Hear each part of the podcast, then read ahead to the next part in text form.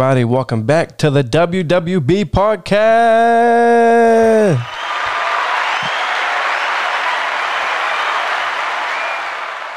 We are just a maybe couple episodes away from 100. We're, we're about 20 episodes or less or less. Let me go back and look exactly. Today we got on my co host, Mr. Rando HBCW.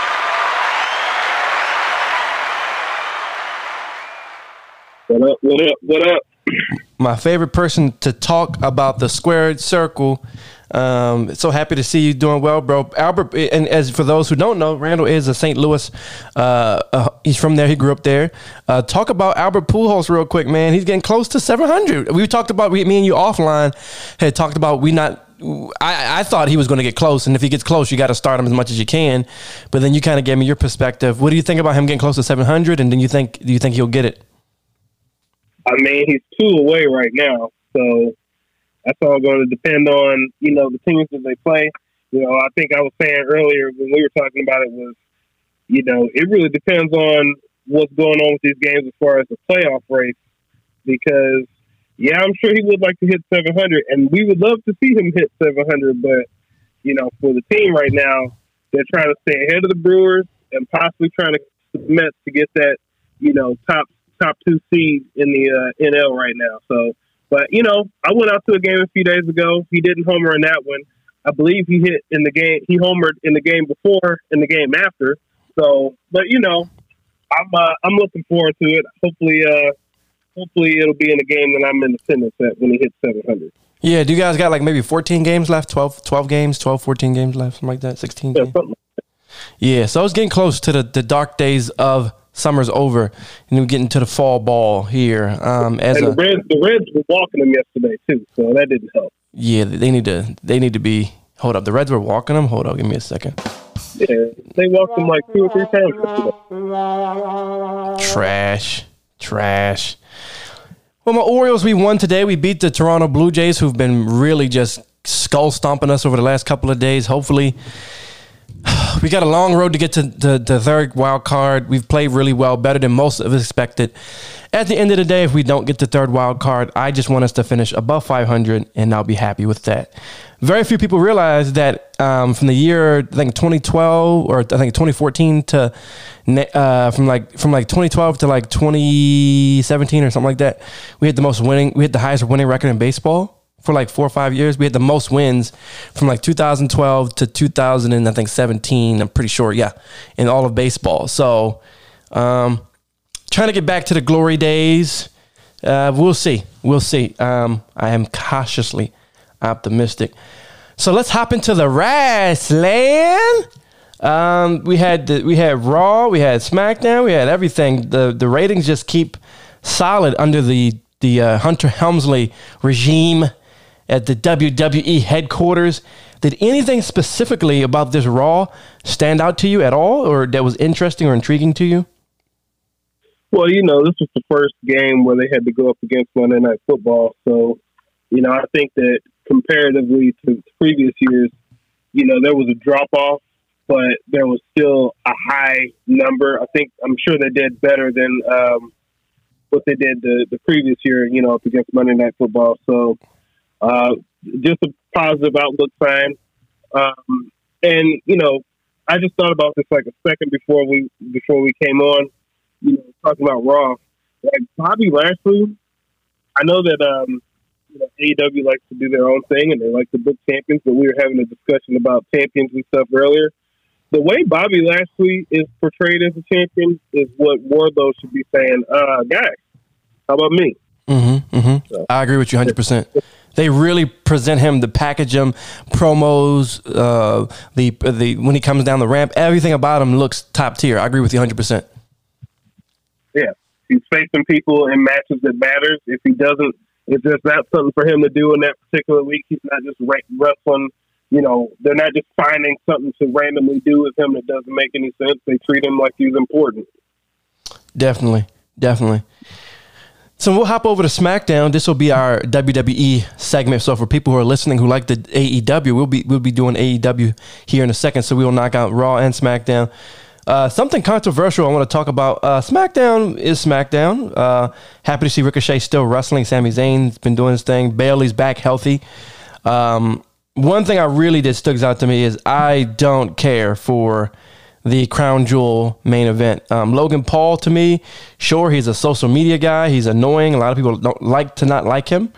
Um, how it's interesting that you pair him with Roman Reigns, where Roman Reigns is supposed to be a heel. I think Logan Paul is the biggest heel in the world. But uh, what are your thoughts on SmackDown? Anything specific about SmackDown? And then we're going to talk about the crown jewel in a second as well. Uh, well, as far as SmackDown goes, I mean, I really like the stuff with Sami Zayn. Mm-hmm. Um, you know, they're they're they're building a they're building a story here, and I, and I like that. You know, they're putting the beats in there where the fans are wanting Sami to stand up to them and wanting Sami to you know be on his own, and that makes the organic reaction. So you know, almost like you know, I just did it go Wardlow, Mhm. but you know, when you when you have stories like that where the people are organically getting behind somebody, you know, it, it, it has the potential to be something pretty good for them. So in 2023, they'll probably have a pretty good story going with that. Um, Mm-hmm. And I'm gonna say, I'm gonna say, I mean- mhm, I'm gonna say one thing about your point on, on Sami. No doubt, the dude. un- he- see, this is what a professional wrestler is. He knows how to promo. He knows how to present the. You know, he, he knows how to present his character. He knows how to.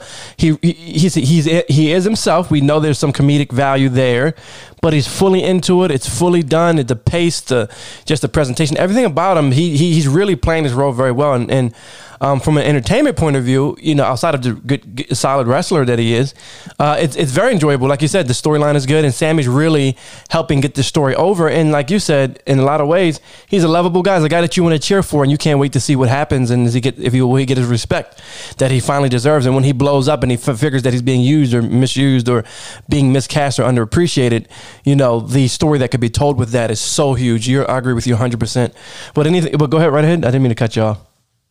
Oh, and I was just going to say that one thing about his story is, and this is something that people should just understand that he's not having to do 50 moves per minute to try to get the people to like him. You know what I mean? Like, and you know what? Honestly, probably back in the day, that was probably what he used to try to do to get people to give get reactions to him. Nowadays, people are more interested in the personality. The personality is what's driving Sami Zayn as a character. Yeah. And I think that pe- more people should understand and learn from that. It's a case study. I agree with you 100%. Sami is really a great asset to, to WWE. Um, other than that, I'm happy to see Bayley's healthy. Uh, she gets a W over Raquel Rodriguez. Um, so, so, uh, so Sikoa is interesting to see NXT title um, on uh, WWE television. Interesting to see that. So Sikoa. hmm Well, I was just saying that that's, it's not the first time NXT title. Not the first time, but it's still interesting. You know what I mean? yeah, he he won it on uh, the Wednesday before, right? So Yeah, yeah, yeah. No- Um, yeah, nothing wrong with that. It's just it's just interesting, you know. I think that you'll probably see a little bit more integration there between, you know, NXT and the and the other main roster.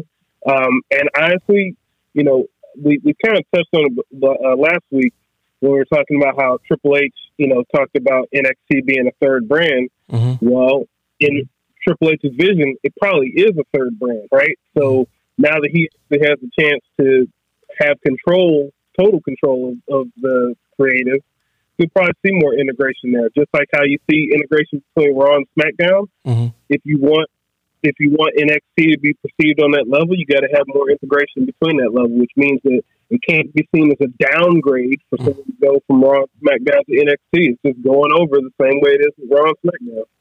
Yeah, are you high or low on Solo Sikoa? I like I like his potential. I like where he can go. Uh, and I, I really he's he just comes off as badass. He comes off as a dude that really can do it, and, and I'm someone that I'm very um, interested in and see where his his his arc is. What are your thoughts on Solo Sikoa? I think he has potential, and this isn't a knock on the Usos because they're great. But one thing that sticks out about him, he's not a twin, right? So he, he has he has the ability to get an identity quicker and faster on his own um, than either of them did when they were you know brought up.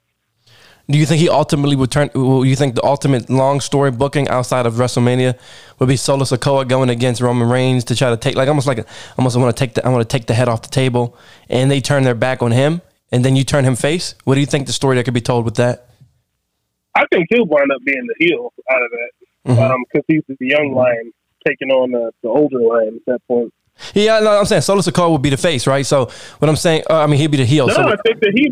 I think he'd wind up being the heel. Yeah, that's what I'm saying. So he's going to be the heel. He, what I'm saying to you is, don't you think, in your opinion, what I was saying was, I think that he should go after Roman that down the line. If we're telling the story down the line, like a year from now, a year and some change from now, he goes after Roman. He's like, I'm the young buck. It's my time is now, and blah blah blah blah blah.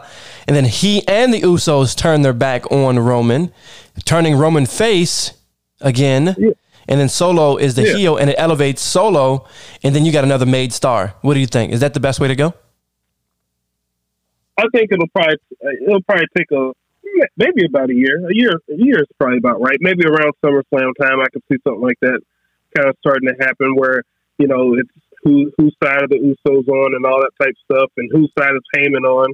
You know that that stuff winds up being interesting. So yeah, I can see that happening. Yeah.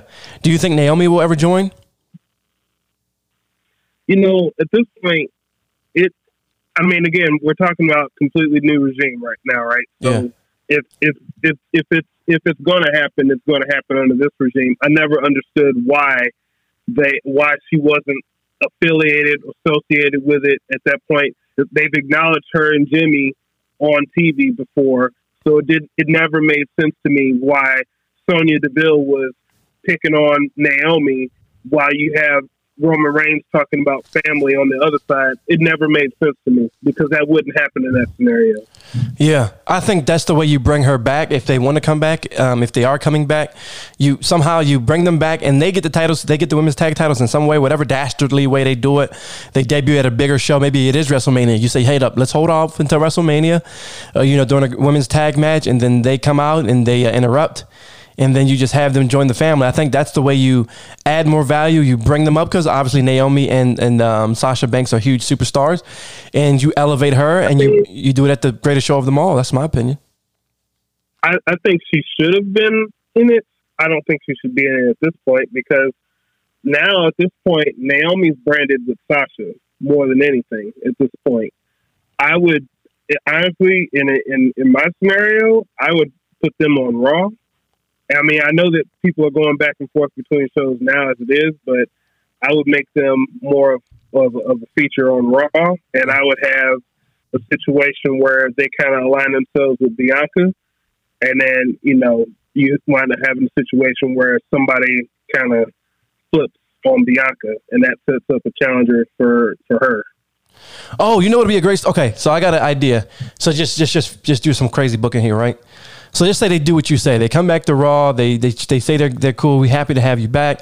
Whole time they plotting on you know they plotting on her, and then they screw Bianca out of the Raw. She Bianca gets screwed out of her Raw Women's title, right? And then mm-hmm. now obviously we know I don't know because Naomi's kind of been kind of treading water over the last couple of years with WWE. You know, I, in, my opinion, even though she's been champion before, I don't know, know if they were fully behind and really appreciated her the way that they supposed to. But I would like to see her Bianca get screwed, right? get screwed and loses the title, and then she gets them. Uh, so so now Naomi has the title. Everyone's booing, boo, boo, boo, boo, boo, and she's like, you know, the bloodline, and then she gives a drops a line how it is it, it expands everywhere. Where where it's a growing, you know, it's it's a family, families everything, or fam, families everywhere, or whatever the hell type of way they want to say it. But I think if you want to give Naomi a lot of heat, you want to make the story very interesting. You want to give make Bianca, you know, keep Bianca good because Bianca's still killing it, but I think she's kind of you know cooling down a little bit. Um, so you bring the heat onto Naomi. Bianca, you, you bring her back up because now people are upset and frustrated that she's lost, and you make and you and you just let Naomi lean into that heel role, and then now she's got a title by extension, being connected to the bloodline. She has, you know, it, it adds to the cachet to this group because it, it, it would make sense. What do you think? Or you know, you know, kind of just see. This is how creative happens. An idea gets built on an idea. because I was going to say you have Bianca, Sasha, and Naomi. You have it to where it looks like Sasha is the one who's leading when they turn on Bianca, Mhm. and Sasha goes for the title, and they get the belt off of Bianca that way. And then Sasha has the title, and she thinks she's in control, but then you wind up seeing a situation where you know the bloodline basically comes out, and then you know Naomi winds up turning on Sasha, Mm. almost like a oh you you thought you were in control i'm in control i'm in the bloodline and and that type of thing so now you have bianca who's chasing her you have sasha who's chasing her and she's sitting at the top you know surrounded by people who are protecting her Ah, yeah, that's bro. That's a lot of potential, and honestly, with with Triple H being the way that he is, I think there's there's hope that something of that nature could happen.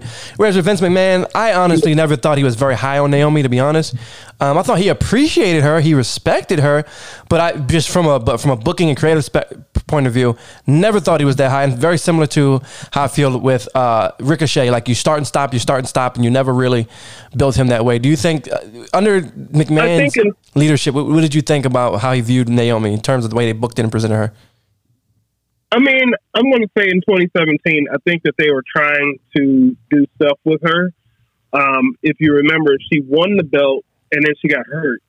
And then she came back and won it at WrestleMania. I was there, but and you know, so when that happened, it seemed like there was kind of a start and stop, which kind of maybe messed up her momentum in 2017. Mm-hmm. Um, and then after that, it seemed like she just never really recovered. She just kind of got thrown into like, oh, generic babyface over here with the side. She she wound up being more in the sidekick role than the leader role. Yeah. But I mean, that's also because you also had the fans rallying behind Becky Lynch at that point, and Bayley and Sasha. So you know, I think there there was kind of a just a matter of timing there. But I think that uh, I think she's always had potential, and you know, put stuff behind it Because really, when we talk about a push, we're talking about are we going to market somebody to try to make money Mm-hmm. with this person? That's what we're really talking about. And I think in 2017, you know, I, I honestly think that she her push probably came about a year ahead of where it really would have taken off to where she could have merchandised, you know, because I, I think she could have done better probably about a year later. Yeah. Yeah. Yeah. I just think, and, and I'm watching her, obviously, you know, she, she she's very athletically gifted. She's very agile. She's very flexible. She has some cool move sets. And, um, I think her, her her personality could really we, we got to lean into who she is. She's a very valuable asset. I, I don't think she should be just middling around, just like you said, just being generic and, and no real story, no real motivation. So we'll see where the Hunter Helmsley regime regime goes. Um, but so yeah, so let's hop over to AEW Dynamite. Go ahead. Mhm. You said Oh, you said you want to talk about Crown Jewel. Oh yeah, I want to talk. Yeah, you're right. ADHD is real. Uh, bro, in what universe is Roman Reigns wrestling?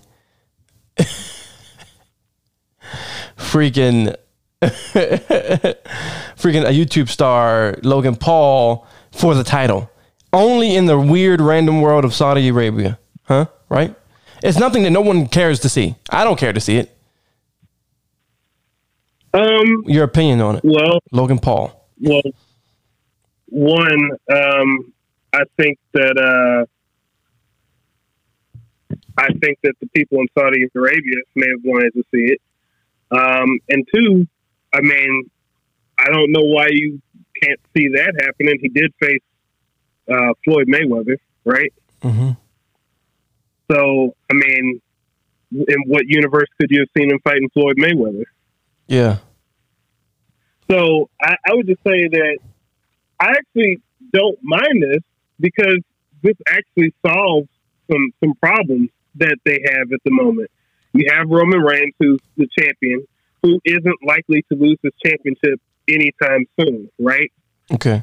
So it it doesn't it doesn't serve anybody well to put him in a situation where you, he's facing somebody who you don't think he's going to beat, unless there's a spectacle of it where he's facing somebody who you wouldn't expect him to face, in in any world, like you just said. So Roman facing Logan Paul. Well, do you expect Logan Paul to beat him? Probably not. But there's nobody else that you expect to beat him in any of these shows coming up anytime soon. So the best thing they can do is to capitalize on the, the marketing publicity. They're paying Logan Paul a lot of money to get his name out there so that more people who know him will check out what he's doing.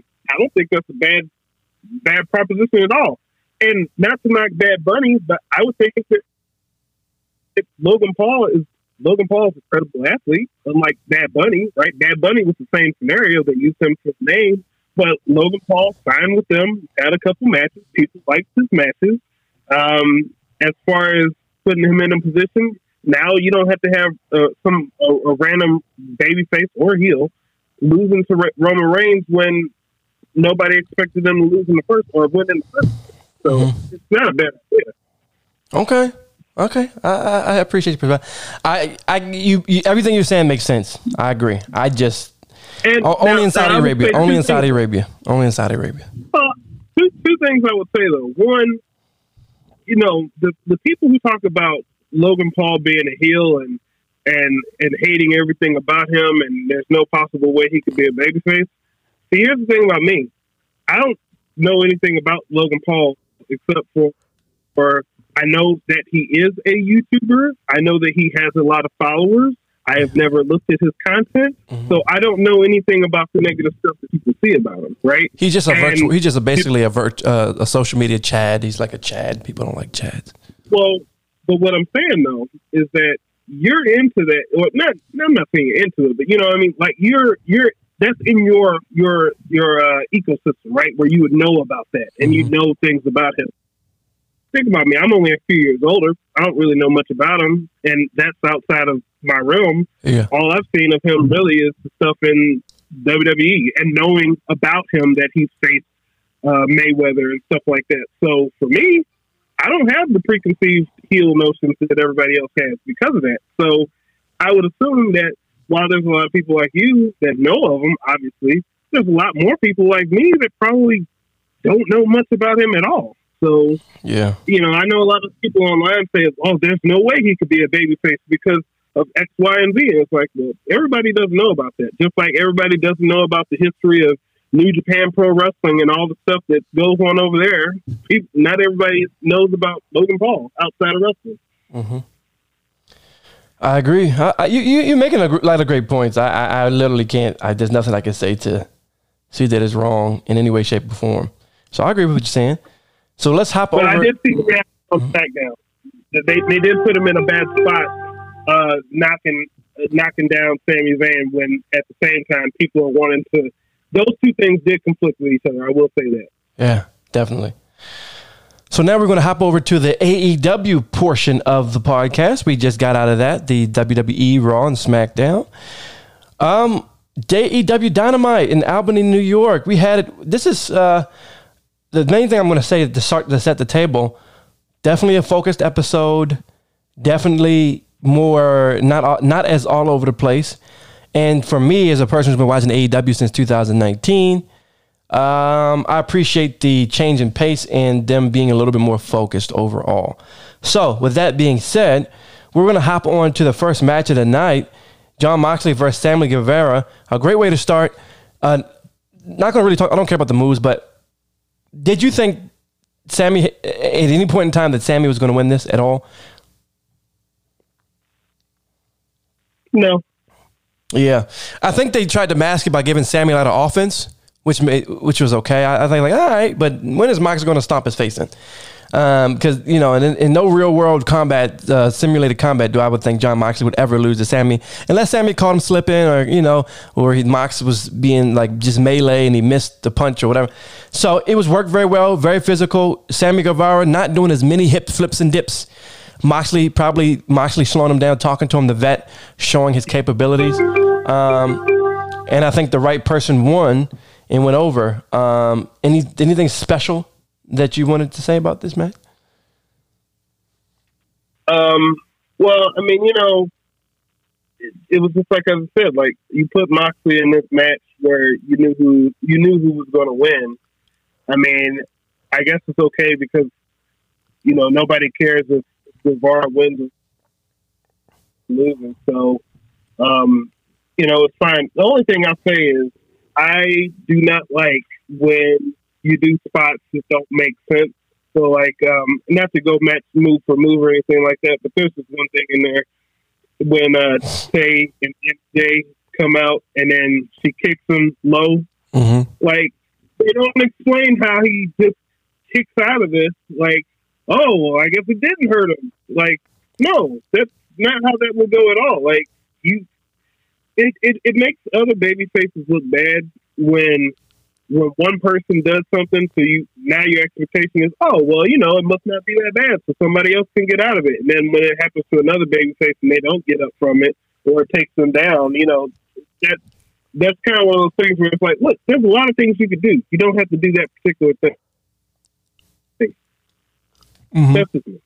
I agree, and I think AEW should protect the fin- the should, uh, signature moves a little bit more, protect them a little bit more. They, they sometimes they do have a little bit of a She habit. she kicked them low. She kicked them low. Like Yeah, any guy who's ever been kicked low, like you know, oh, well, you're not just going to get up from that no, I- I- immediately. yeah, I agree with you hundred percent. But then we had MJF to uh, coming to the ring, and, and we and we have the firm introduced. But I really want to talk about the pop that MJ got, bro. Did you hear that pop that he got, bro? I did, and this is one of those It was things. that I was huge. saying, yeah, this is this is one of these things where they they've kind of put themselves into a corner, and it's of their own doing Mm-hmm. because you've made him into a baby face, even though they're trying to make him into a heel. It's almost like when Seth Rollins came back in um, what was it, 2017, after he had that knee injury for a while, and then he came back and um, you know Roman had just won the belt, and then he took it for you know I, I can't remember what the scenario was. He so was it Moxley beat Roman, and it, whatever the scenario was, where Rollins came back from his injury Mhm. and people were like ready to cheer him and everything, and they basically just turned him back heel in the same spot that he was, and then six months later they had to do the babyface turn or whatever. Mm-hmm. Like this is this is what I see with MJF. Like you know, when he was in the situation with Wardlow, this guy was a heel, right? Mm-hmm. People booed him. People were willing to boo him. And then he does all the stuff with Wardlow 24 or not 24 hours later, but the, the Wednesday afterwards, he cuts his promo against the company. He's a he's an anti-authority guy, and he says the F word on on cable, and oh my goodness! And then he's gone. Right? Nobody says anything. Now it just builds to the aura and the legend of MJF. So they bring him back where he's in the exact same spot that he was in before. He's going to connive and do whatever he's got to do to win the championship. And now he's got the poker chip so he can do it. But he's not in any different way than he was before he left. He's the same guy. Like if you're gonna, if you were, if he's just gonna be the same guy, why have him off TV for 100 days? You know what I mean? Like because now the fans have been wait, waiting to see this guy. They want to cheer him, and you're like, nah, you can't cheer him. You, you got to treat him the same way he was before he left. Like, doesn't make any sense. Yeah, and he had and, and MJF tried to work really hard to try to get the heat back, but the pop, bro, I, that pop was very big. I mean, it's one of the biggest pops I've heard on regular Dynamite in a while. Um, and so to hear that, um, it's like there's a you know there's a crisis of conscience here. It'll be interesting to see where it goes. But he's also joined by a group with Stokely, uh, Hathaway, the firm. First of all, the intro music was lit, but I do think the execution was interesting, especially with him and uh, Cass. It was very awkward. He's like, "I love you, man." He said like three times, and then he tried to hug him. It was really weird. It was quirky. I don't know if he was trying to rib him or something, but I, uh, I got to be honest. I think that was by design, actually. Tell me. All right, we'll get your thoughts in a second on that. Okay. Um, but overall, the, the intro was cool. But uh, they're independent contractors. We'll we'll see where it heads. But I do like the music. I do. I'm interested about the group. I don't know where they go. But what is your thoughts on that specifically? Uh, with the cast stuff, Yeah, the the awkward, quirky thing with Cass. Yeah. So, if I had to guess, what they were doing with that was Um, Stokely mentioned at one point talking about blackmail. He didn't say anybody specifically. He didn't say anything, and he talked about all the different guys. If you notice, every guy he talked about, he's like, okay, you're going after the All Atlantic title. You're this guy's going to go after the the Pure title. These guys are going after the tag title. And you know, they said so. They said uh, Cass first, but they were like, oh, and he he he he's doing whatever he wants. Mm-hmm. No specific goal for him, Mm-hmm. right? Because if there was something specific, right, he would have been like, oh, he's going after the TV title or he's going after the world title. But if you just noticed, he said, eh, he's going for whatever. I think that the whole awkwardness of the hug was a um, was a foreshadowing type thing of uh, look, uh, he's not here willingly. He's here because he was he he has to be here for whatever the reason was, and I think that that's probably a story that they'll wind up playing out. But I think that you know that's one of those things where it'll probably make sense as it goes on that oh well that's why he didn't hug him and that's why he had to respond to him in that way uh, where it seemed like he didn't really want to. But I see a lot of people have said like oh that just looks awkward. It didn't it looked like he didn't want to be in the company. Like why is he even there? And I think I'm like I think that was by design. Yeah, definitely. And then we had um after that we had a match with um was it Ethan Page? No, they had a promo. Action Bronson promo was dope. The, the package. It's something that's be interesting because they're in New York. They're going to be at the Grand Slam deal, um, and so I like the fact that him and Hooker have a relationship, and it's something that's unique and different.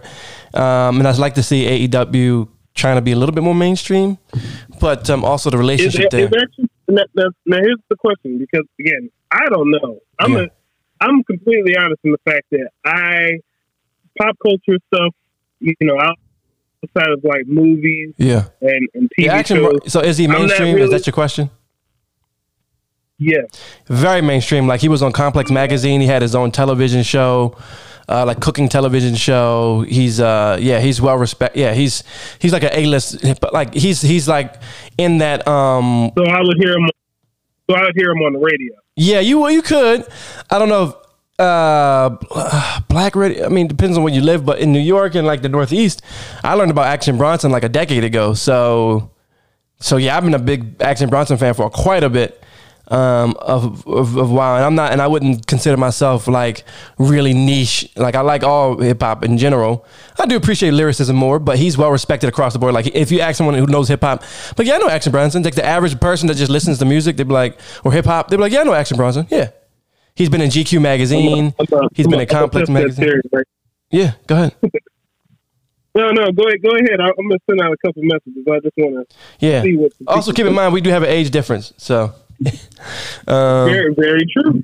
Yeah, so so yeah, I've been listening to let me see. I have his music. Let me go to my when I bought these songs.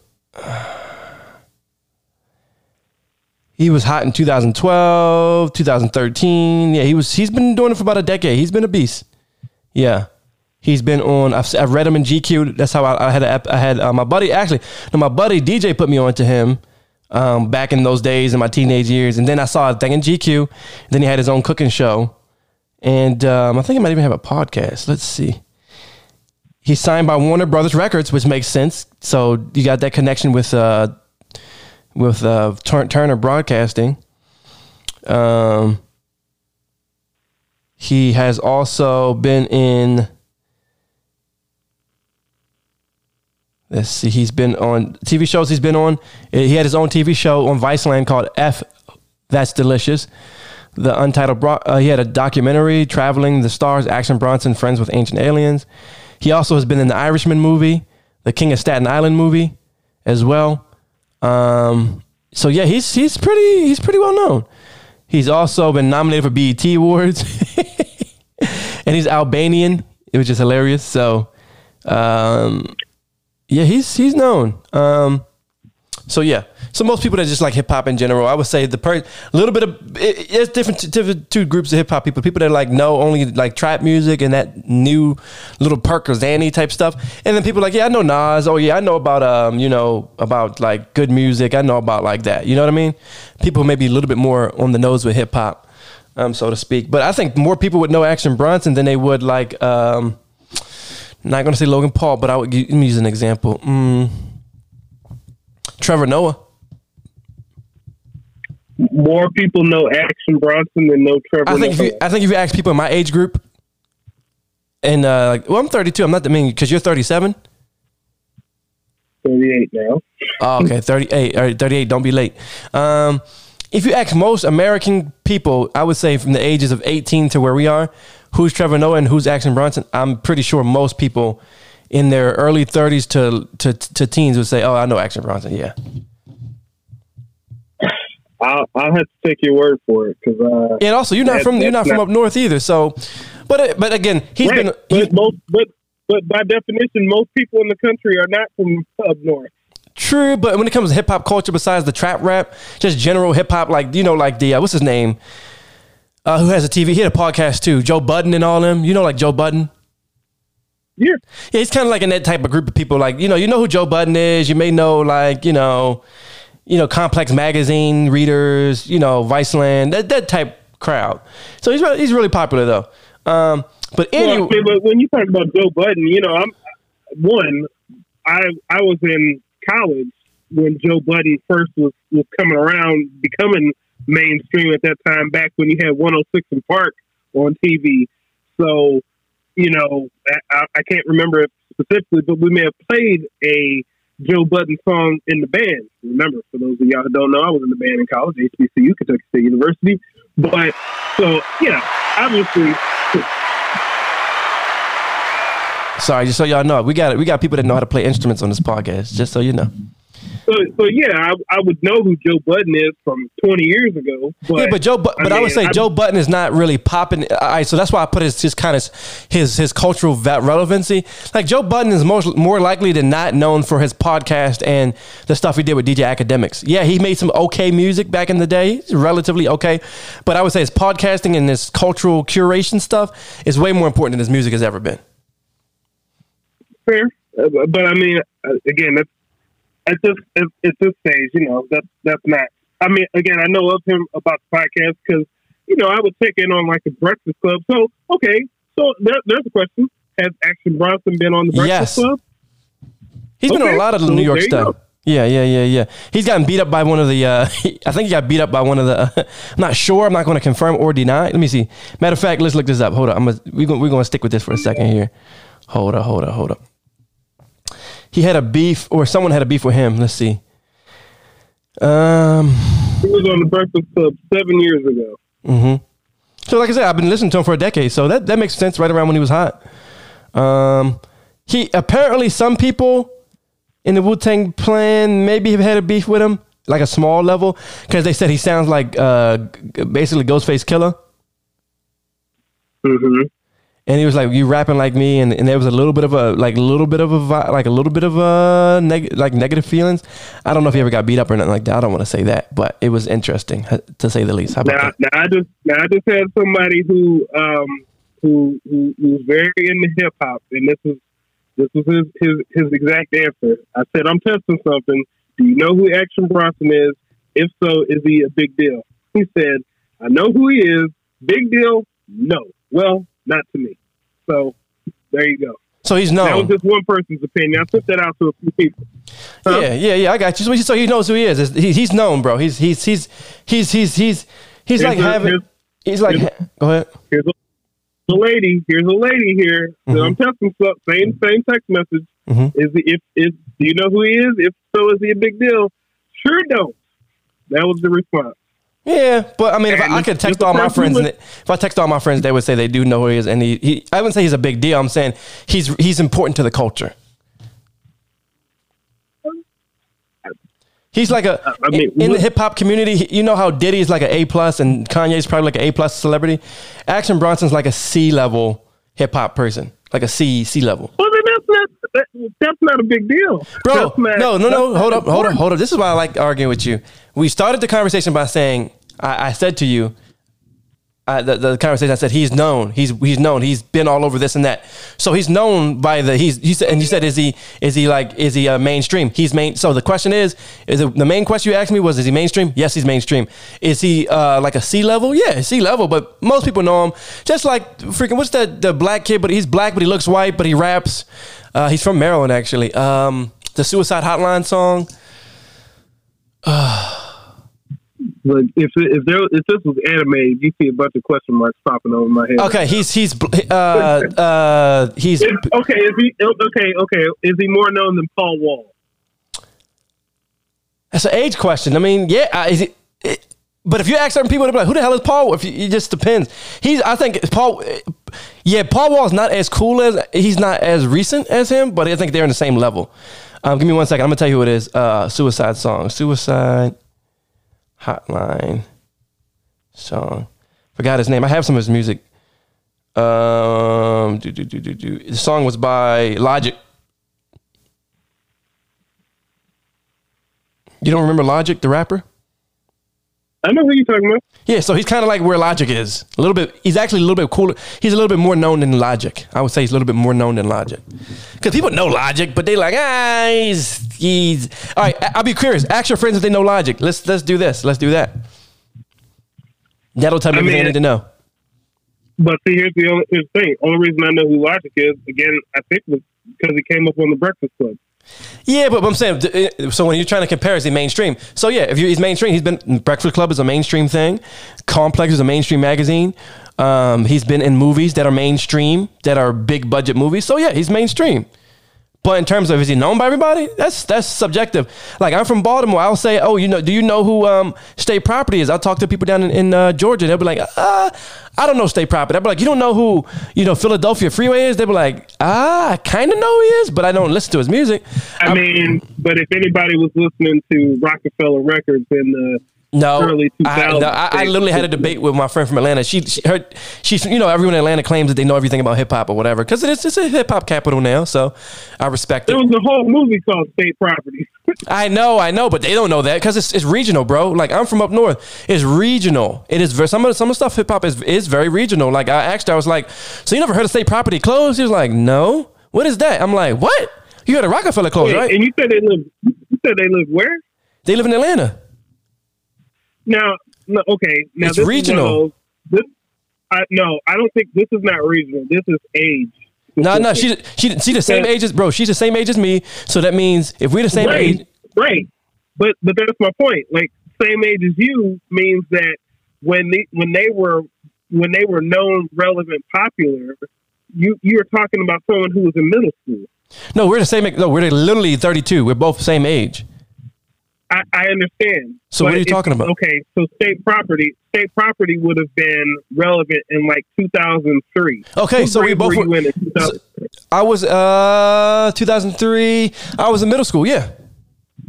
Okay, so if you were in middle school in 2003, and you know if you're living in Atlanta, No, no, I'm I'm living in Baltimore. you- Okay, go ahead.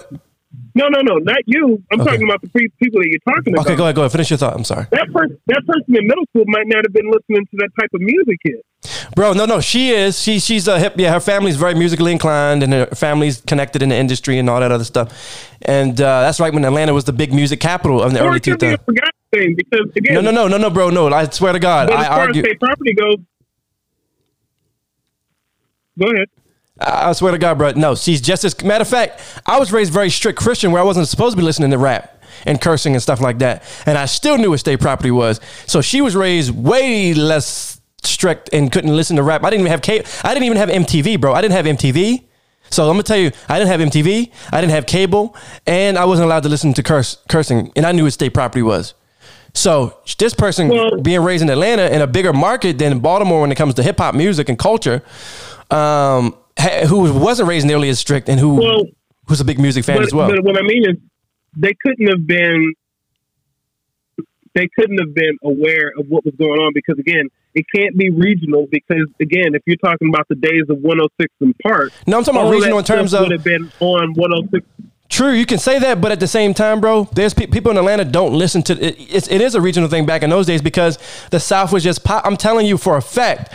I'll be like, I know, I know certain Philadelphia rappers. I'll be like, you know, this person. That I'm like, uh, yeah, I've heard of them, but You're- I'm not a you're big right. fan of them. But, but we're, like, like the LOX. They'd be like, oh, I know the LOX, but. I don't really listen to them.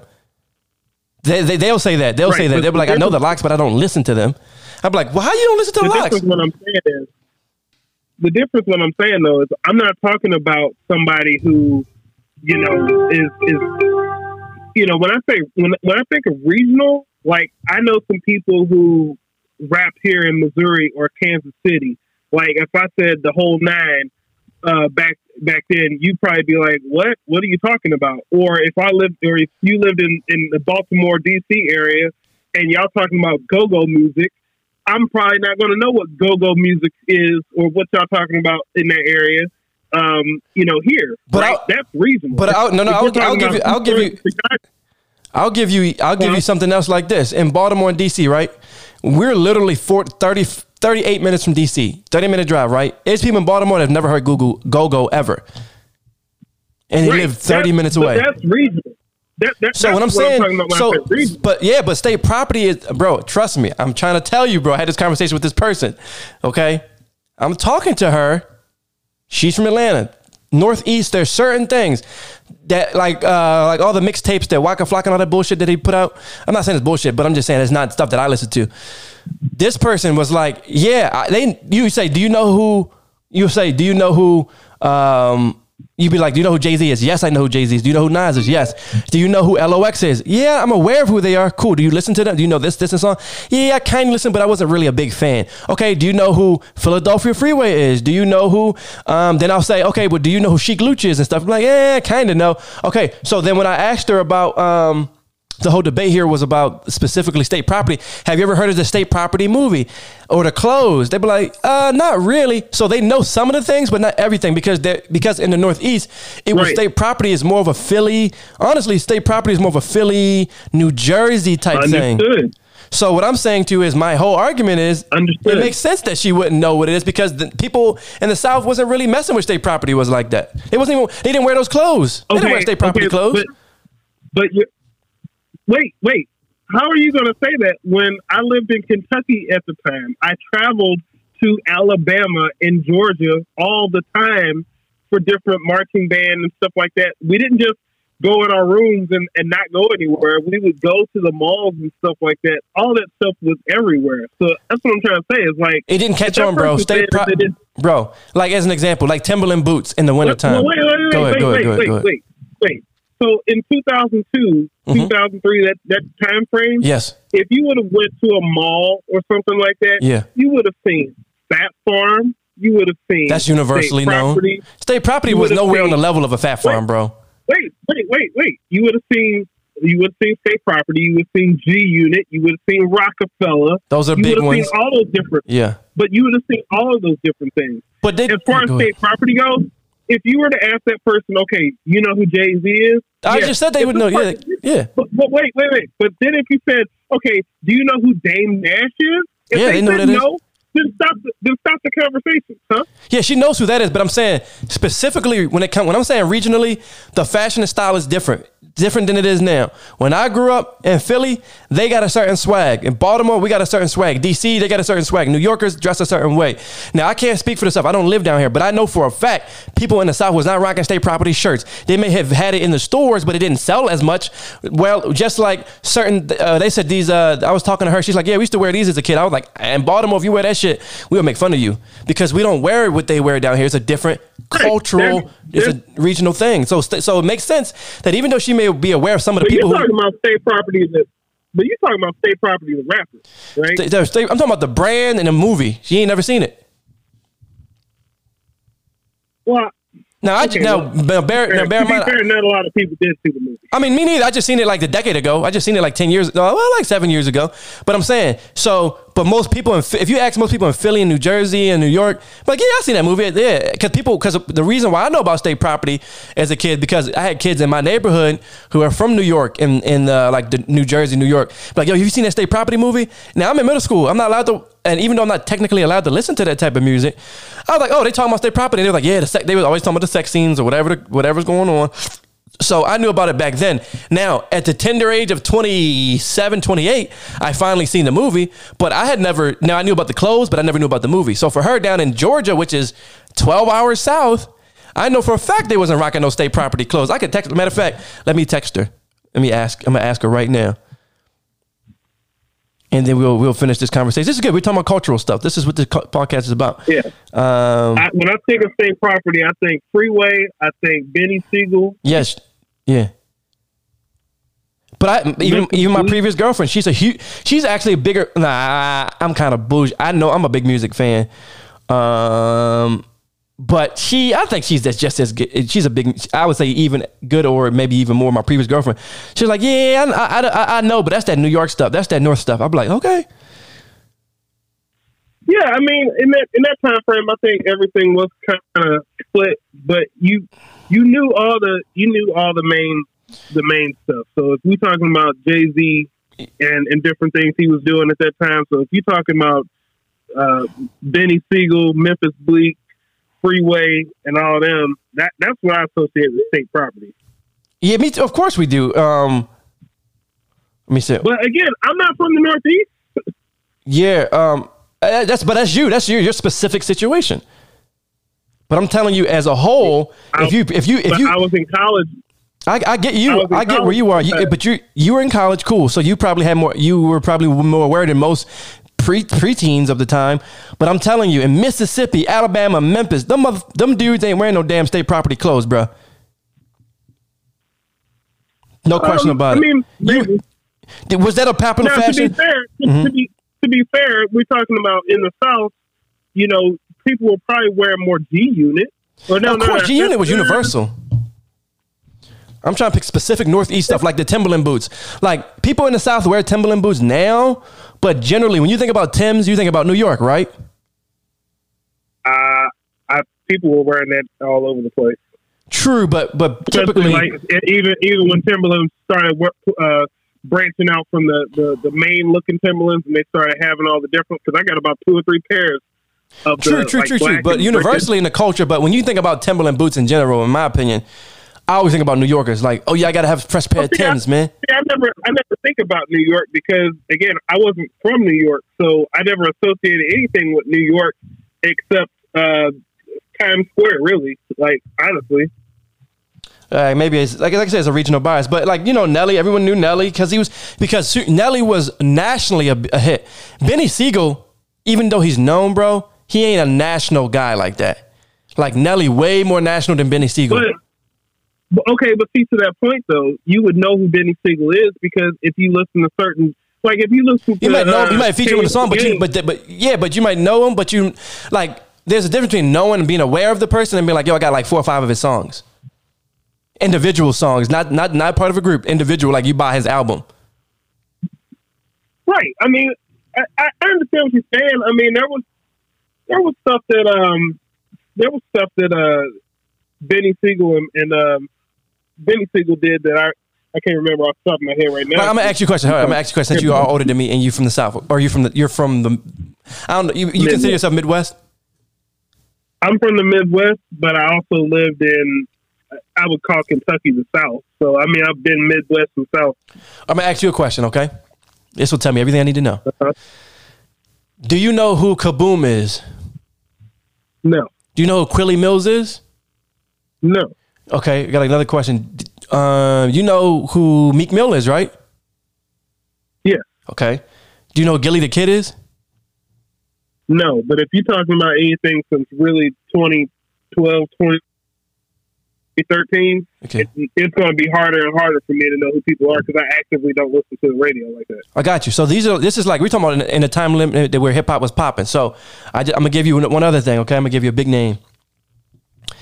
Do you know who um, Math Hoffa is? No, All right, I'm gonna use another big name. One more person. This is my test. I'm I'm literally. Um, but are you talking about people that had nationally known hits, or are you talking about people that were local artists? I got you. Here, here- here- hold up. Do you know who uh, Murder Mook is?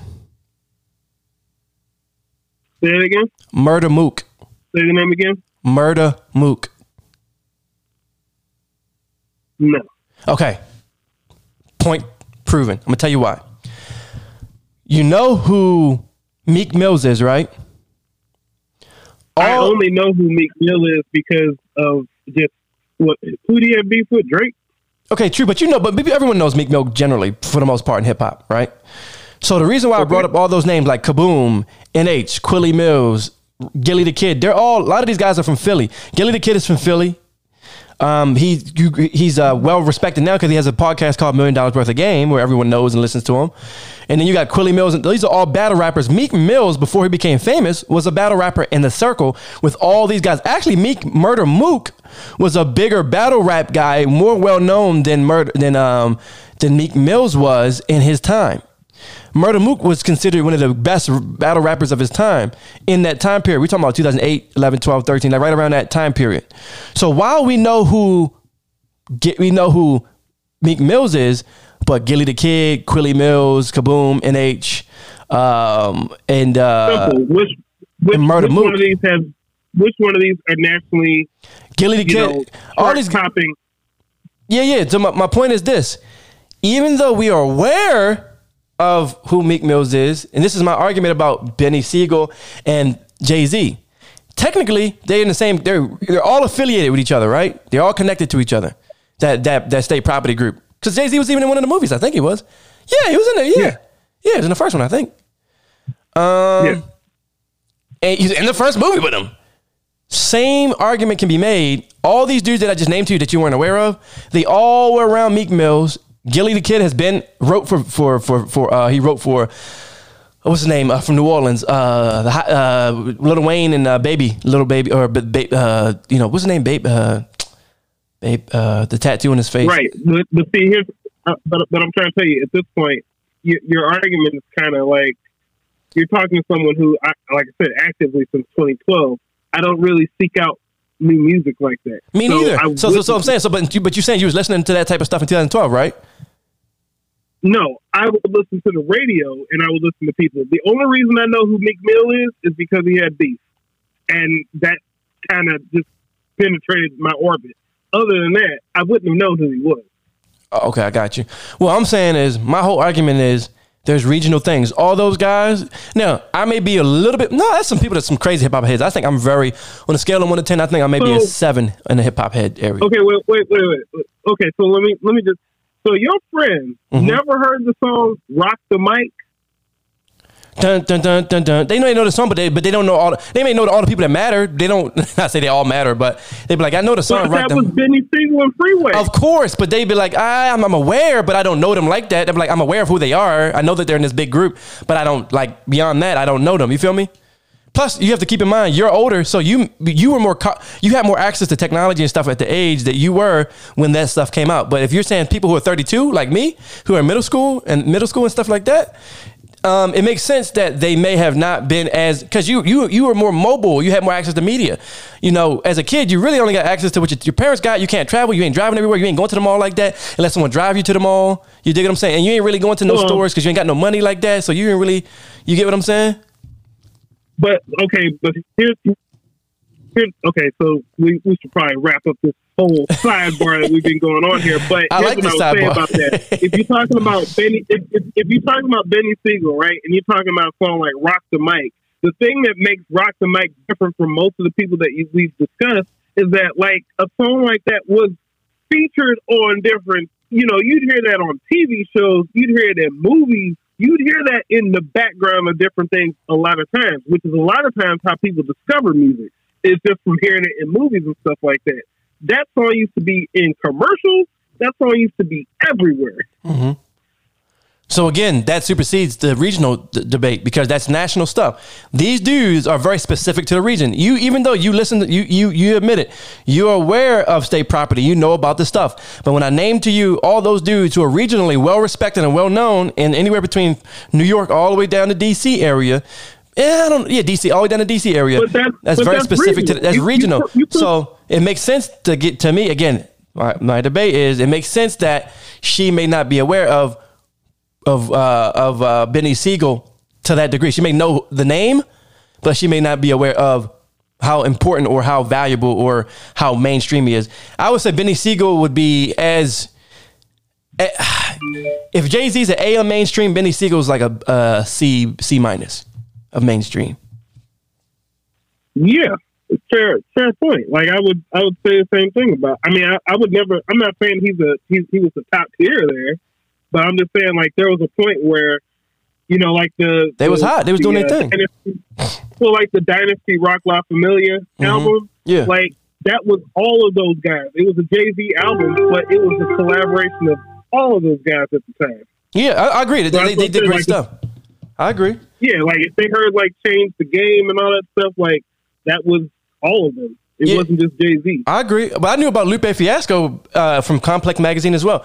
I knew about him way before everybody else did. They were like, oh, Lupe. I'm like, yeah, bro. I read about him like four years ago. You know? Like four years before he was hot.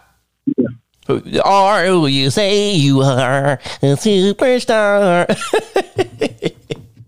I knew him about him way before then, you know. So yeah, there's stuff, some stuff that regionally that you'll get before, you know, that you'll get before then. And the people who listen to the podcast, they'll know. They know if you really. And I and I respect your hip hop knowledge because you know about this stuff. So you know, it's like um, there's stuff that that only goes so far, like Shy Glizzy. Well, I know for a fact you don't know who no Shy Glizzy is. But but but see, here's the thing. I if, if we're talking about ranking somebody on hip hop knowledge on a scale of one to ten, with ten being uh, in- on the highest, Mhm. put me at a four. Oh, But damn. That's that's what, that's what I'm saying. Like Mm-hmm. you can put me at a four, but that four is a strong four. Yeah, I'm saying. So you know you strong. I would say I agree. I'm saying I'm a. I, I would say that I'm a seven on a ten because there's some people that's OD with it. Like, okay, bro, all right, all right, you know every damn thing. Okay. Yeah, I, I only had so many. I only had so many hours in the day. So like, if a, if a song was a hit, Mhm. I would probably know what it was. But Yeah. you know, I, I cut off at 2012 because look, honestly, getting in the band like back in the day, like Mm-hmm. there, used it, it started waning actually while I was in the band because when the Ying Yang Twins came out with uh, the Whisper song, um, and then you know came home from my break one time and heard my little. Uh, I, I think my sister would have been like ten or ten or eleven year old sister singing the Whisper song. I was like, no, no, no, we've gone too far. This is too much. Mm-hmm. I don't, I don't, I don't, I don't like it anymore. Mm-hmm. I dig it. I All right, stuff for a certain time, and then you know, I dig had it. to, I had dial out. All right, so hopping back into AEW Dynamite, uh, we had Jungle Boy Jack Perry open contract match versus Jay Lethal. Jay Lethal takes the L here. Um, I'm going to say one thing about the booking of Jay Lethal. There's no reason in hell why he shouldn't be the top of the card or be presented better. They've butchered that, and you know we've talked. It can be talked about ad nauseum that the mismanagement and the booking of a lot of the guys, but sad to see him jobbing. Not saying jobbing out, but taking the L to Jungle Boy. I mean, does it really elevate Jungle Boy? Eh, I don't think so. I don't think it did much to elevate Jungle Boy. Just he took the L, so tapped out. So yeah, your thoughts? Anything special about this match at all? Um, no, I, I just say that you know, Jungle Boy, Jungle Boy is going to be he's going to be protected because they've already predetermined that he's a pillar, whatever that means. So Yeah. he's he's, he's there. Let's talk about this Powerhouse Hobbs intro. This intro is bad badass. The way they're presenting him, hopefully they continue to present him in a great light and give him the type of shine that he deserves. Um, but uh, he, the match, I don't, I don't care about the match. Uh, I like the presentation. Um, him and Ricky Starks, the beef is still on. I mean, when is it? Do you think the beef is old at this point, or what more can be added to make it even more important? As far as the match between Hobbs and Stark, Yeah, I mean, I'm I'm gonna be honest. Like, none of this matters because neither one of these guys are going to advance up the card. So, Yeah. and, or if they do, they're just going to be kind of thrown into something. Like, I so so Hobbs beat Starks up in what was it, three minutes or something like that at the pay per view, Mhm. and then he he wins the squash match, which okay, featuring him in a squash match is is, is good, but then like um you know, Starks just being able to come out and attack Hobbs. It's like they don't know what they're trying to specifically do here. Like Starks lost. Like what else is there to really say? You you lost. Now you're going to come out. It, it did now. I didn't see the pay per view. Did Hobbs cheat to win? Um, I have to go back and look into it. I don't know, but he won. I, I think he just won with a spinebuster, if I'm not mistaken. Yeah, I think he just straight up big boyed him. So, I mean, if you lost, like, it, it kind of makes Starks look like kind of, it, it doesn't make Starks look good because, okay, he's coming through the crowd. By the way, why is he coming through the crowd? Like, why why are we doing why why do we do these random things where there's no explanation of how did we get here Mm-hmm. type stuff? Okay, he's coming through the crowd. I understand what they really want is, oh, we just want to be able to have him come from a different way and show something different. But like, there's no reason why he would have been coming from the crowd. What was he just sitting there waiting for his match to happen just so he could come through the crowd and make a longer way for him? Like, no, that doesn't make any sense. Mm-hmm. But I, I'm, you know, I, I, I'll, I'll like to see what they're going to do after this. Mm-hmm. Yeah, definitely. Now we're gonna uh, the claim come out. Uh, you know, so let's talk about um, Keith Lee and Swerve going against the trios, the trios and tag champions going against each other. I had no way in thought that they would lose. I think this is really just a way to cover up the, the um, Swerve In Our Glory losing at. Uh, it's, I'm pretty damn sure that they're going to lose at the Grand Slam. So maybe this was a way to give them a victory and to go from there. But I don't know how this helped out any. Is a random match. I don't know how this helped out anybody. And the fact that the ta- tag titles were on the line um, during it, I didn't like that at all. What were your thoughts? Now, here's my question: Why did they do the promo right before the match? This is these these are the type of format and things that they that people are critical of them on, and this is one of the things I'm gonna say. Mhm. Like they don't say anything about this tag team match until right before the match, and then they cut a promo. Exactly. yeah, they, they cut a promo talking about they want to go after the tag team titles, and then the match the, they they're coming out for the match. It's like They didn't build it up at all. Um, No build, nothing. yeah, like they could have had that in the beginning. I'm gonna give you guys a these are the million dollar word. Very slapdash. Very slapdash. They could have they could have had this promo after the first match where they could have said we're going for these tag team titles. We got our title shot tonight. We want to be the we uh, has two titles. We want to join him with two titles, and then hype that up, and then have Swerve and Keith Lee have a rebuttal promo, and then later on we have the match. But you do it, you have a thread that you're weaving throughout the show instead of all right, we're going to go for the tag team titles, and then they're going for the tag team titles. That'll be our new Um, word word of word of the day. Slapdash means done too hurriedly and carelessly. So we're going to use that on every podcast um, going forward. When something's booked too quickly and fast, we're going to say slapdash. All right, go ahead. But yeah, I mean, you know, it was just a it was it was a a wasted opportunity. Wasted opportunity. yeah, I mean, I, I think that they they really all they they could have built that up with words, but they didn't. Yeah. Um, it was a Lucha Brothers match, so um, nothing really else to say there. Yep. Interim Women's World Championship match Toni Storm and Athena, who I don't know why Athena wants to partner up with her, but they always do this in wrestling. They partner people up. Serena Deeb versus Britt Baker. DMD with Rebel. Obviously. Well, they were associated. Yeah, but at the end of the day, if I'm um we gotta elevate uh Athena a little bit more.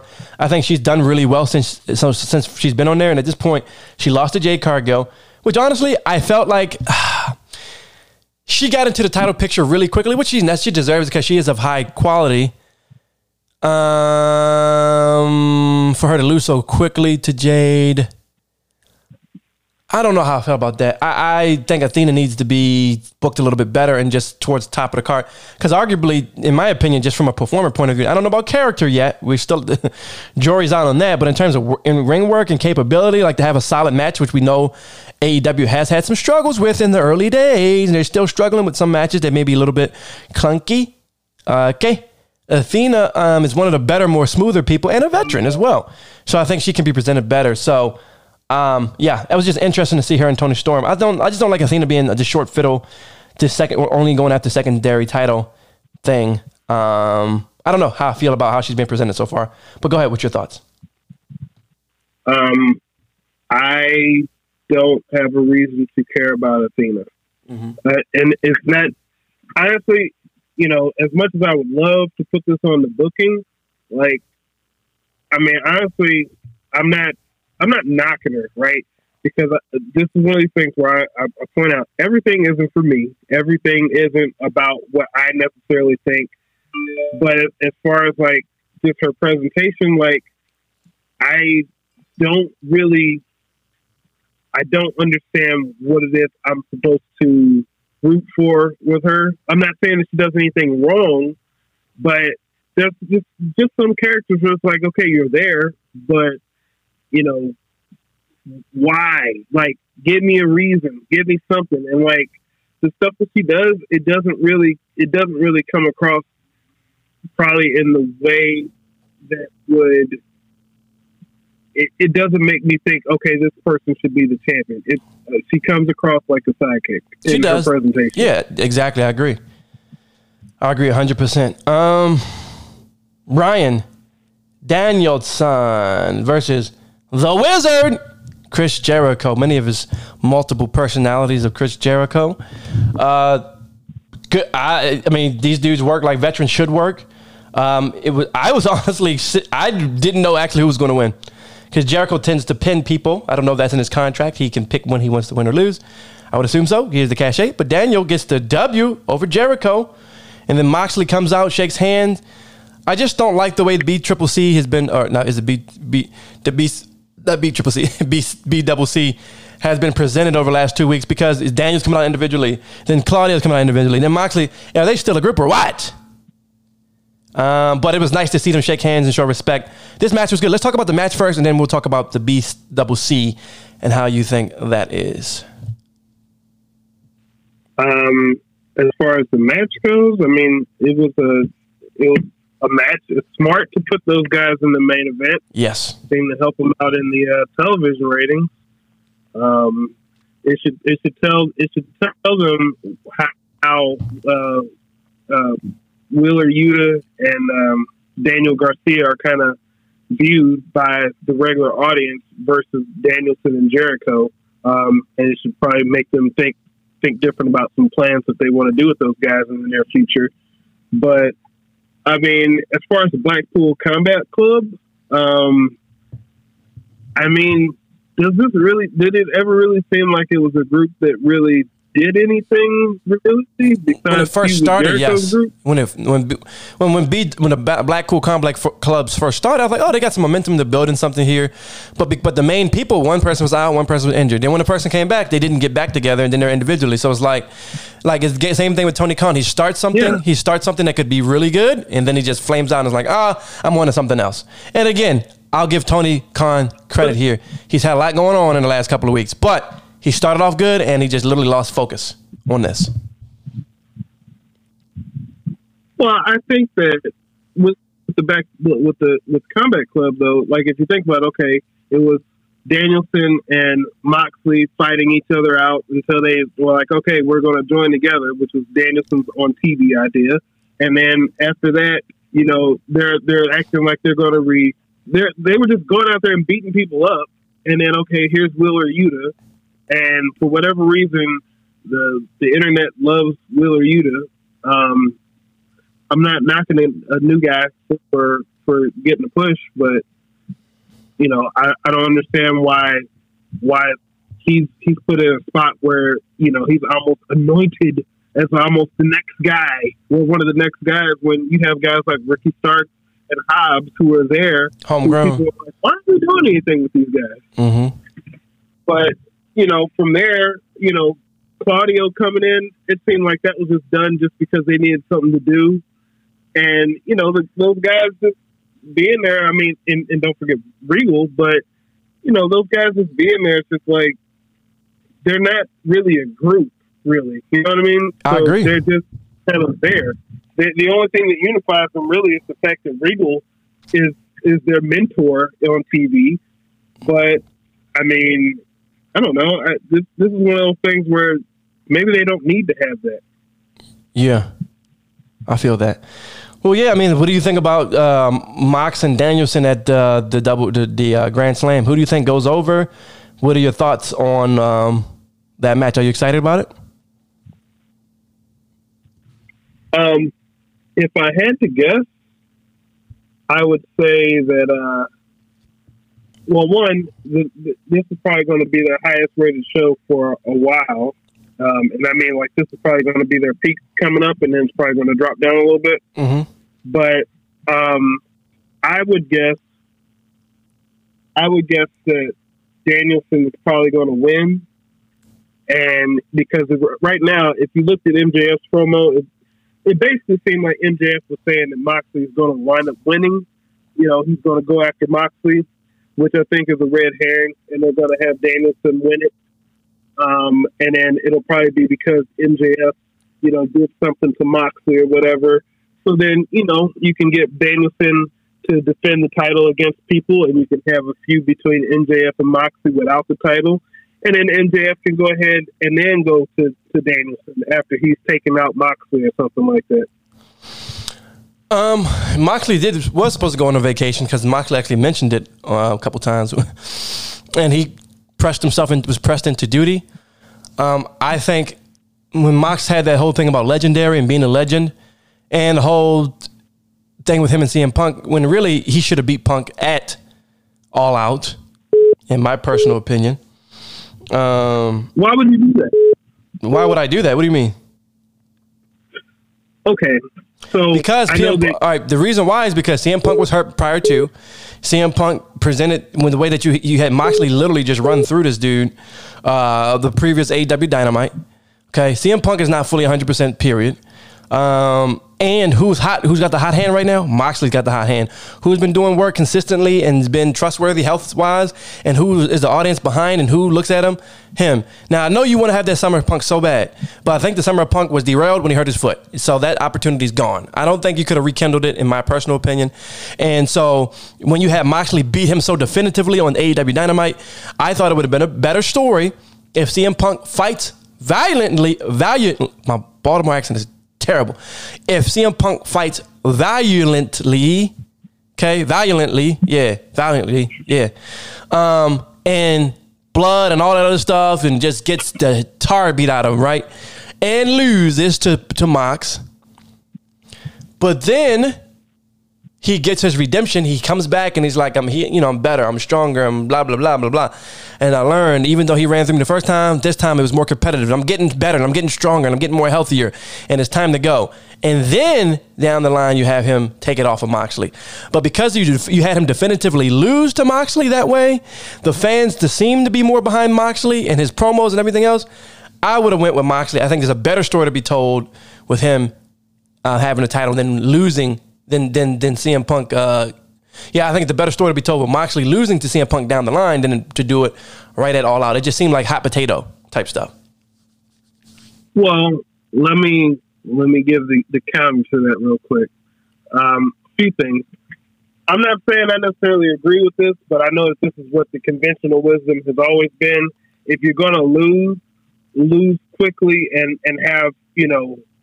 So the way that he lost, where it was pretty quick, you'd rather lose like that. Like, oh man, he just had a he, he just had a bad day and just got caught with something or whatever, and then you can go out here and you can be prepared. So there is logic that goes to that.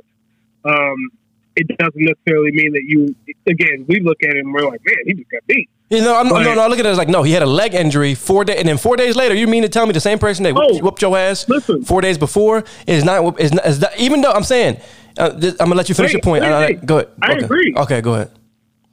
So I'm saying, I, I agree with that part because you know this this is just a matter of see when I look at AEW booking, sometimes I have to kind of look and see what was the idea they were going for versus the way it was executed. Because no, there is no logical story that you can tell me where nine days later this guy Four- it was four days later. It was four days later. after having a- four. no, it, it was nine. He he got he he lost the Wednesday. The next Wednesday is when he and Ace cut the promo where he had the Oh yeah, you're right. You're right. I take it back. I'm sorry. I'm sorry. 80, yeah, yeah, you're right. You're right. Yeah, yeah. The week prior to that So- one, and then yeah, yeah, yeah. Go ahead. Go ahead. Go ahead. So, so yeah, realistically, nine days later, nothing would have changed. If anything, he would have been worse because he would have gotten re-injured in the match. Yeah. So that's why I said I have to look at what their idea was versus how it was executed. In theory, they should, if they were going to do it that way, which I don't understand why they give the title matches away on TV right before uh, or or a big match because remember the first MJF and Punk match was on TV before they did the pay per view. That Yeah. didn't make sense either. But um, but you know you have what what realistically would have happened would have been been like maybe a month earlier or maybe six weeks earlier. I know that they couldn't do this, um, which means they probably should have told a different story. But if they were going to do this, all that would have happened about a month earlier. They would have had the match. Punk would have lost definitively like that. They would have shown them training and stuff like that. And maybe you hear from a doctor where it says, look, we've identified the problem, we've isolated him, we figured out, we put him on this plan, and he should be good to go. Where there's maybe some doubt, but you can at least plausibly understand how he could have recovered in this amount of time to at least do better. Okay, that makes sense, right? That's not what they did, and I understand that there were circumstances why they couldn't do it. But here's the thing: at the end of the day, there's one thing you really do not want to do. You do not want to lose the market, and if they would have had CM Punk go out to Chicago and lose, that would not be good for the Chicago market. Would- Because I get the market, but I would think it's actually more a better story because now they're booing, they're upset. Now you can turn Moxley heel, whatever you want to do with Moxley. And then when CM Punk finally wins, that'll, that'll give Moxley ultimate heat. People will ultimately feel for CM Punk. And if you make the fight so close, like literally by hair, he came back, he's vying, he's trying his best. His leg still isn't holding up all the way, but he almost had him, but he didn't. Better story to be told. I, I understand what you're saying, and Mm-hmm. if the pay per view would have been booked anywhere else except Chicago at that point, maybe they could have done that. Okay. You cannot go out there in the main event of what is their biggest pay per view of the year. Arguably, it could be that or double or nothing, but I think All Out would probably be what they think is their biggest one, or supposed to be anyway.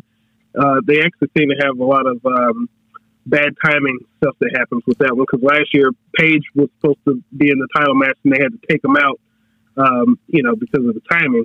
But you know, one thing I can compare that to is in '87 at Starcade when you had the Road Warriors who were built from Chicago against the Horsemen, Mhm. and they had the Horsemen. Uh, well, they had they had the, the, the screwy finish where at the end of the day the Horsemen kept the tag team titles.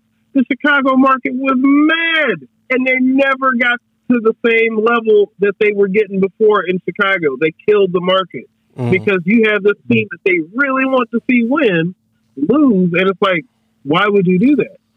Now, that AEW fans may be a little bit different in the fact that you know they're they're all they're they're invested into the product and believe that they're always going to get the big payoff in the end. But I wouldn't risk that with Chicago having Punk lose like that. Mm-hmm. He already lost in Chicago right there to, to MJF, didn't he? Um, uh, yeah, yeah, Yeah. yeah. When he lost when he lost to MJF, it was in Chicago. Mhm. So you don't want to keep having him lose. Especially now we're talking the world titles. No, they want to see that.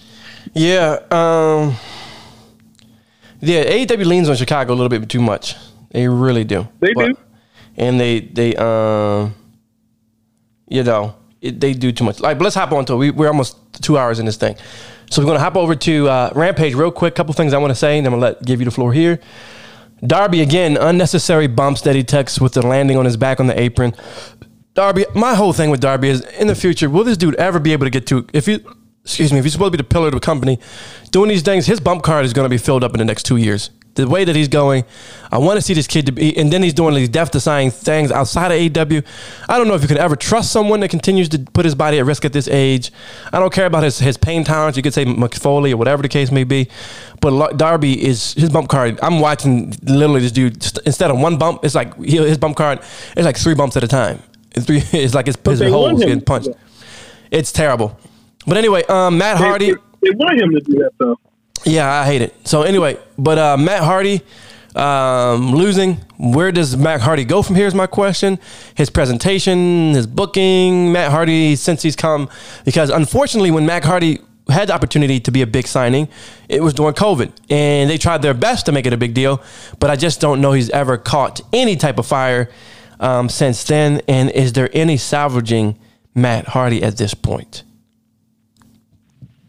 Um, no, at this point, Matt Hardy should just be working his way down the card because the the value, everything that you could get out of Matt Hardy in one way or another, they got. They brought the uh, broken Matt Hardy out, um, thinking that that was going to be something. And you know, COVID or not, like that wasn't going to be what people thought it was. I think people romanticize a little too much about what they saw, but after you've seen it the first time, there's not much really else to see. You know what I mean? Like the the stuff that he was doing with that, like it's not.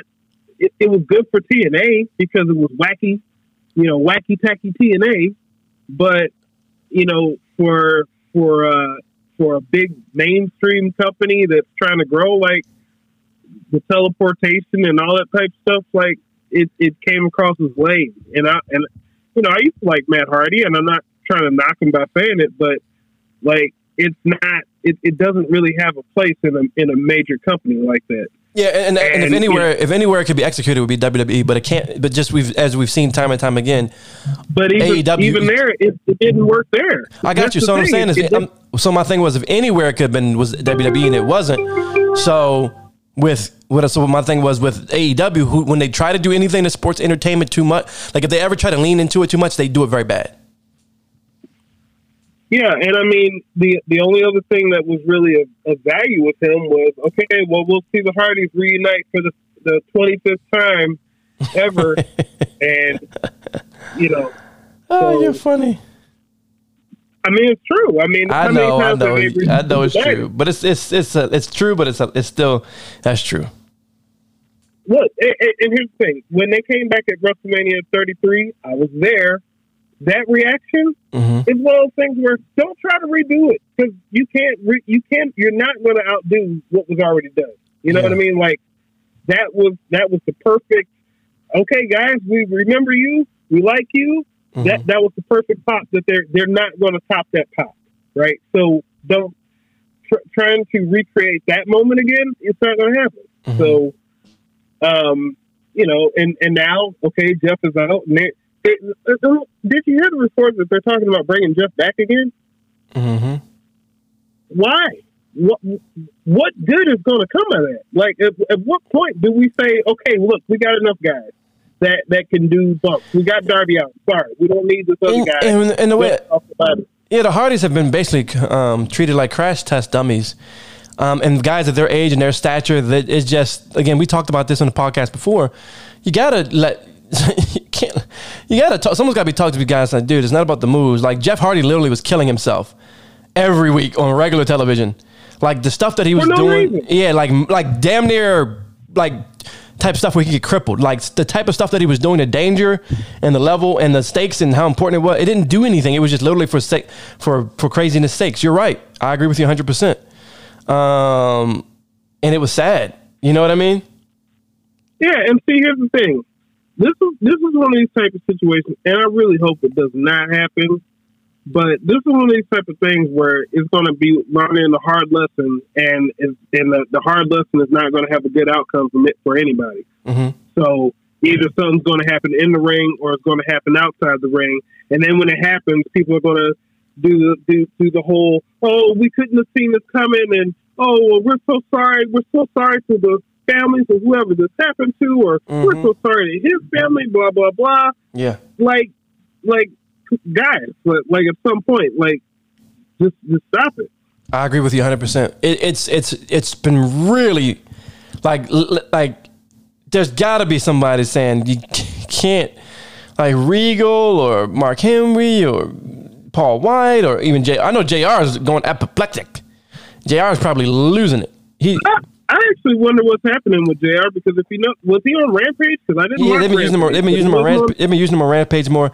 JR. has spoken up a couple times. Maybe he's been silenced. Maybe they've put him in situations where it's like, look, we get it, but we're just not going to do it. Like you have people who are at your fingertips that know what you're talking about.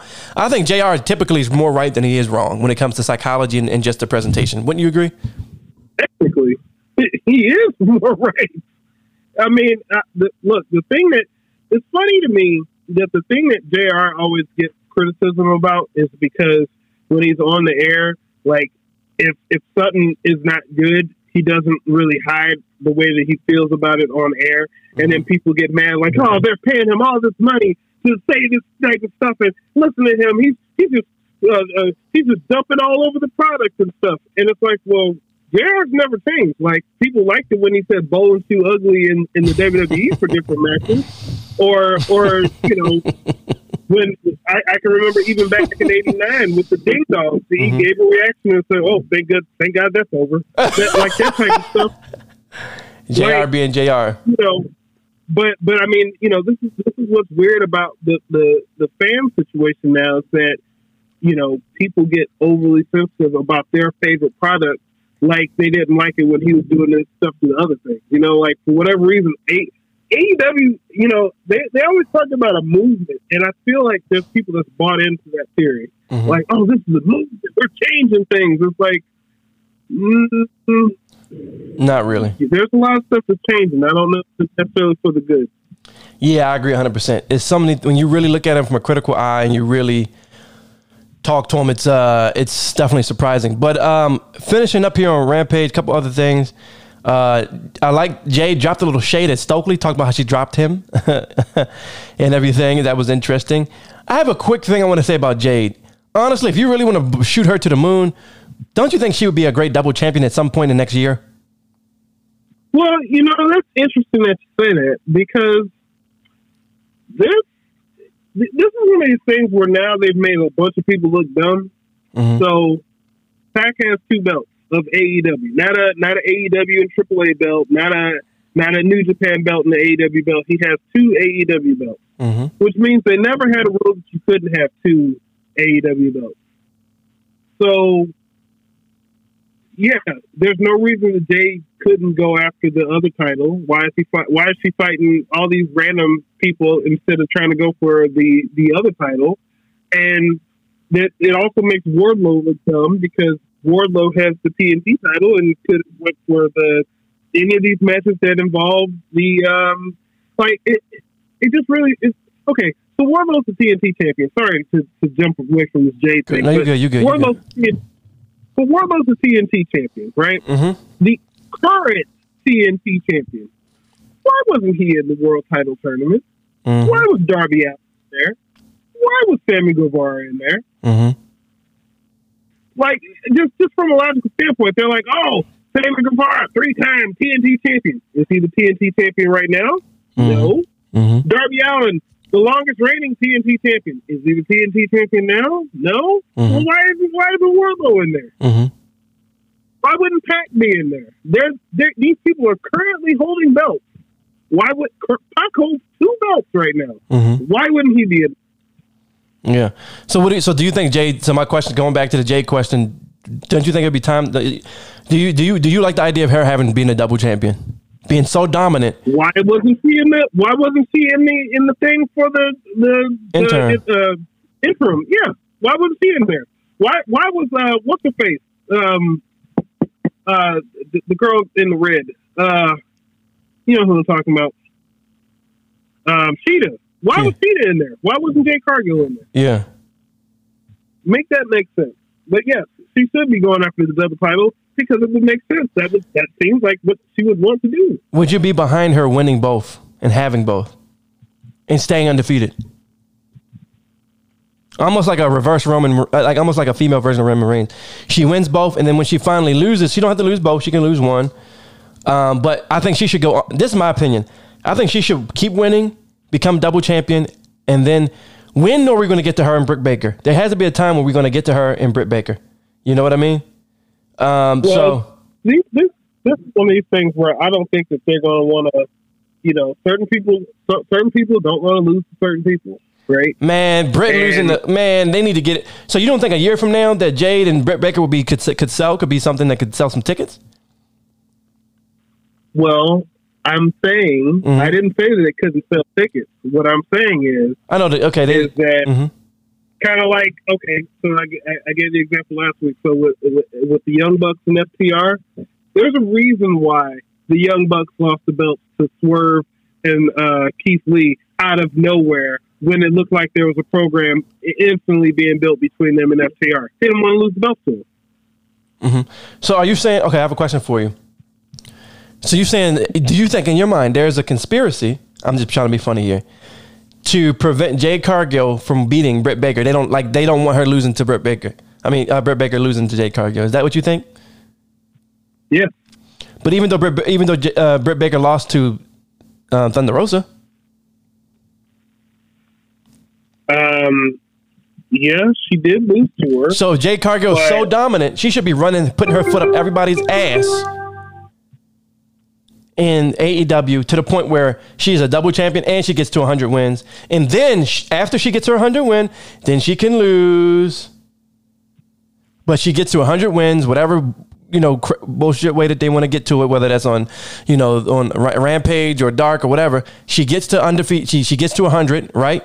She gets both titles, and then she drops it to whoever whomever they build effectively, which they haven't done yet.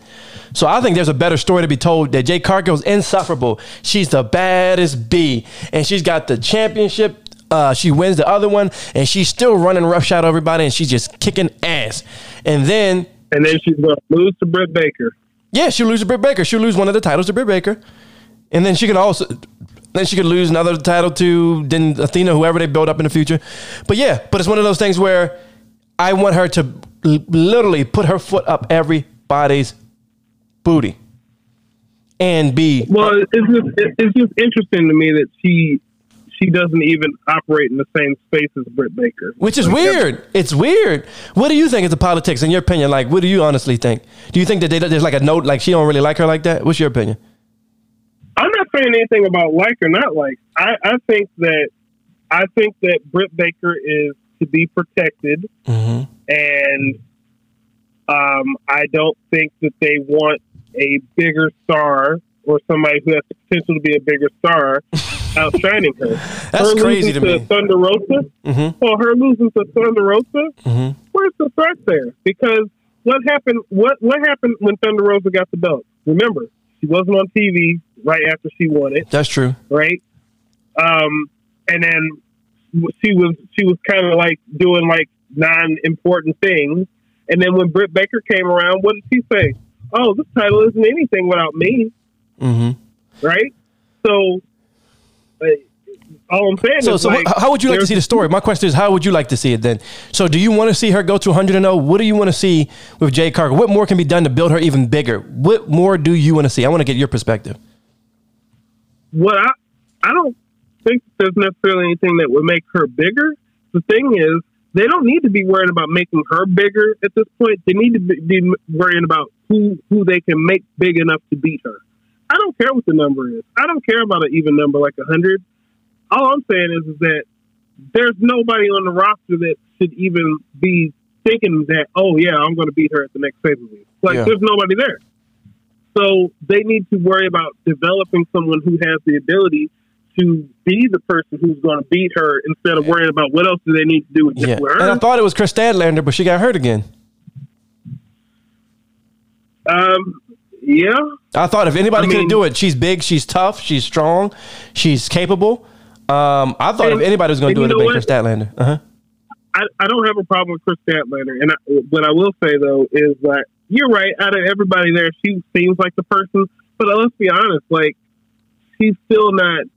She's still not someone who's really. And there's nothing that people aren't going to. Eyes aren't going to turn to the channel because Kris Statlander won it, right? That's true. And that's not even not because she's done a lot to change and improve her image, but right now she's the best by default. But she's not the best because oh look at that wow she could she could be the one like you know what I mean? Mm-hmm, mm-hmm, mm-hmm. I agree with that, but I'm saying if, if, if logically, if anybody would have been hurt, but she got hurt again. The bad luck with injuries. They they if any company, I've just I just never, in my opinion, bro, and just watching wrestling, never seen so many people be hurt that are like really important to a company all at the same time. Have you, in your mind, watching wrestling for over 30 years? Where a lot of injuries like that have happened. Yeah, all like Uh, towards the top of the The card. worst the worst period of time I could think of would probably be like '98, hmm but there was a, there was a lot of injuries that happened in '98, especially with like knees and stuff like that. hmm Like you had like um, Rey Mysterio was injured, Bret Bret Hart was injured at different points. Sting, I don't know what what exactly was going on with him, if it was injury or if it was you know something else. But Macho Man got hurt in '98. Um, yeah, there was, there was a lot of stuff that happened at that in that time frame. So that's the only other time I can think of where it's like so many different injuries happening at once. Mm-hmm. Yeah, Brody, it's uh, it's interesting. Um, Demonte gonna wrestle You know, her? you know who, you know, you know who should go after Jade Cargill? Who? Man, I think. What, what happened to Nyla Rose?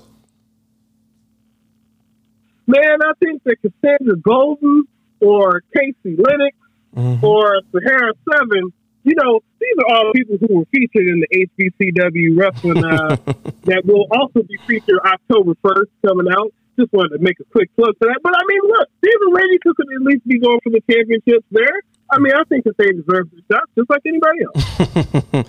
I agree. Re- re- repeat what you said. Is something going on in October? October 1st is when HBCW will be releasing our new episodes on our YouTube channel, HBCW Space Wrestling. And, uh, you know, people will be able to get a chance to see all the action that's happened. And, you know, hopefully we'll uh, have some more information coming up.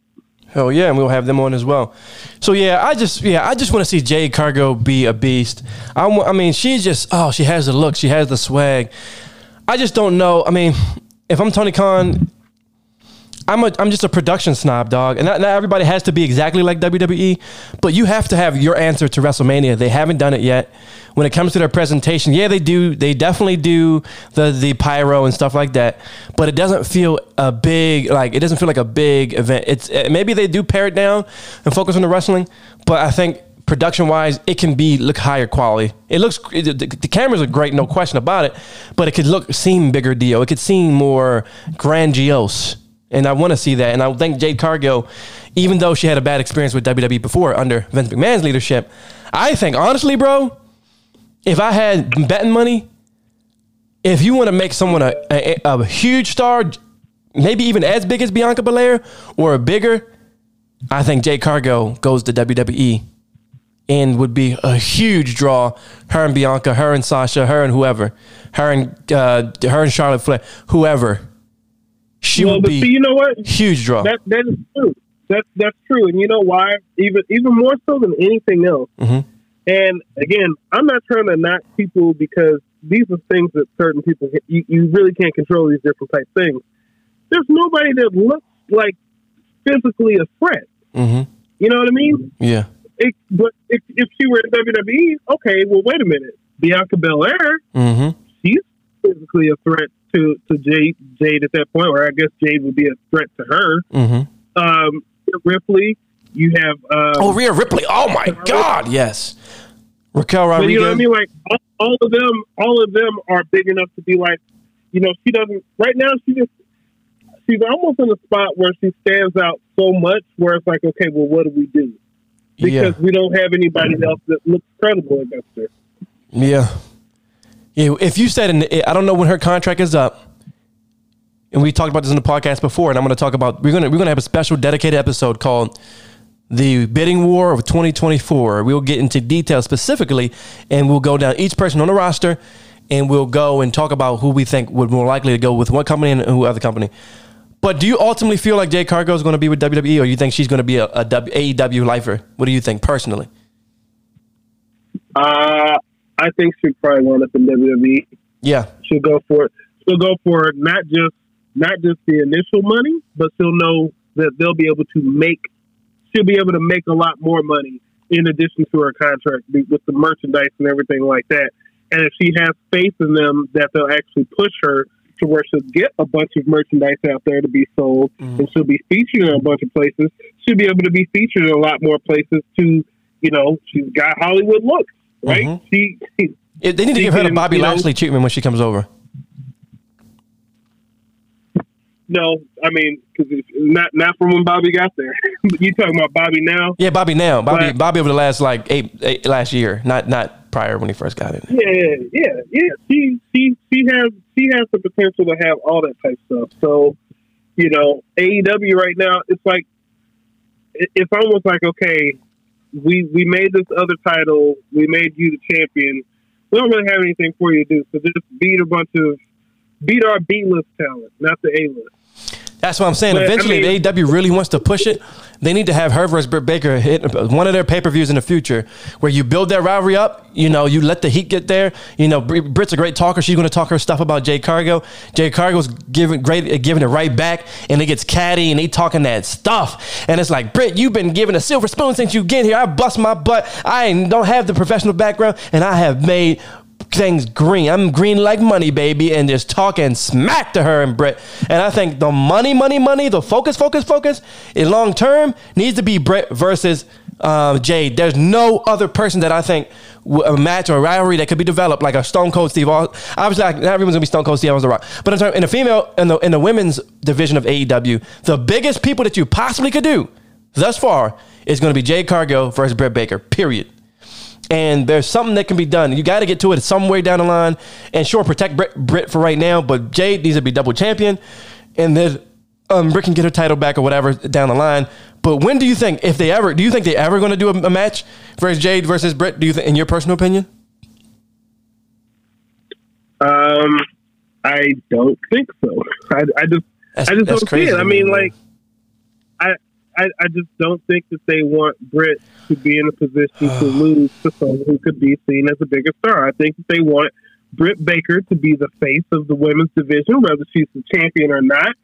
And as long as they can keep her in a position where she's winning and she's beating these other people, as long as they keep those two out, and and you know, they it, it's almost like Jade is always going to be one B to Britt Baker, right? As, far as the way that they view their women's division, is just that's just it. Yeah. And what happened to Nyla Rose? What happened to Nyla Rose? She hurt?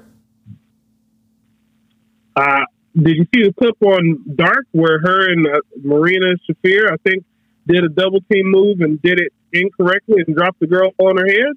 I didn't. okay. Is she? You think she's under like some sort of uh? She's under some sort of uh, not say punishment, but under some sort of uh, observation type thing. No, but I mean, like, not Nyla was Nyla was their was their top woman for like a year and a half. So where Like, is she? I mean, she's been on Dark in a tag team. Which is yeah okay yeah. And there's a person who loves AEW as I much mean, as I do. can't, you can't, well, like I said, you Mhm. can't keep people on TV forever. You got to shift some of that stuff around, and there's some other people that should be shifted around.